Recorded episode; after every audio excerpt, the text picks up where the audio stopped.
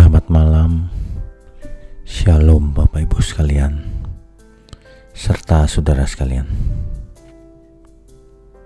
Sebenarnya, segala sesuatu itu karena kesalahan kita sendiri. Meskipun di antara kita tidak ada yang ingin celaka atau ingin tidak selamat, tetapi sering kali kesalahan demi kesalahan kita lakukan sendiri, sehingga jangan pernah kita mencari kambing hitam, menyalahkan pihak lain. Sebab pada akhirnya semuanya adalah kesalahan diri sendiri. Kita harus belajar dari pengalaman di Alkitab bahwa bangsa Israel yang keluar dari Mesir seluruhnya mati di padang pasir kecuali Yosua dan Kaleb Jadi yang masih hidup adalah generasi yang baru. Mengapa demikian? Karena kesalahan mereka sendiri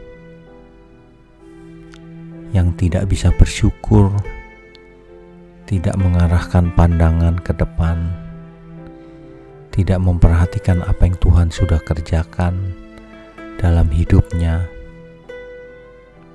yang ada dalam pikirannya hanyalah makan dan minum saja. Ini analogi dengan kehidupan manusia zaman ini. Banyak orang mengarahkan hidupnya hanya untuk bersenang-senang, makan, minum, seks, dan sebagainya, tetapi tidak mau taat belajar firman, tidak mau taat melakukannya. Alasannya macam-macam. Jadi semuanya tergantung diri sendiri. Apakah kita benar-benar ingin belajar dan melakukannya atau tidak?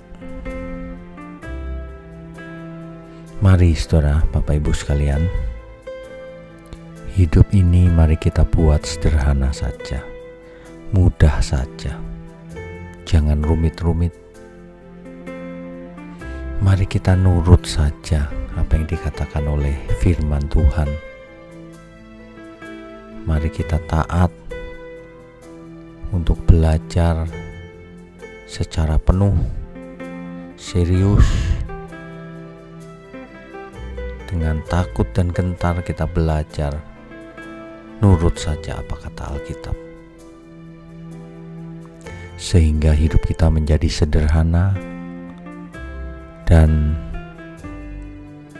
menyenangkan Tuhan. Tentu saja juga akan menjadi berkat bagi sesama kita.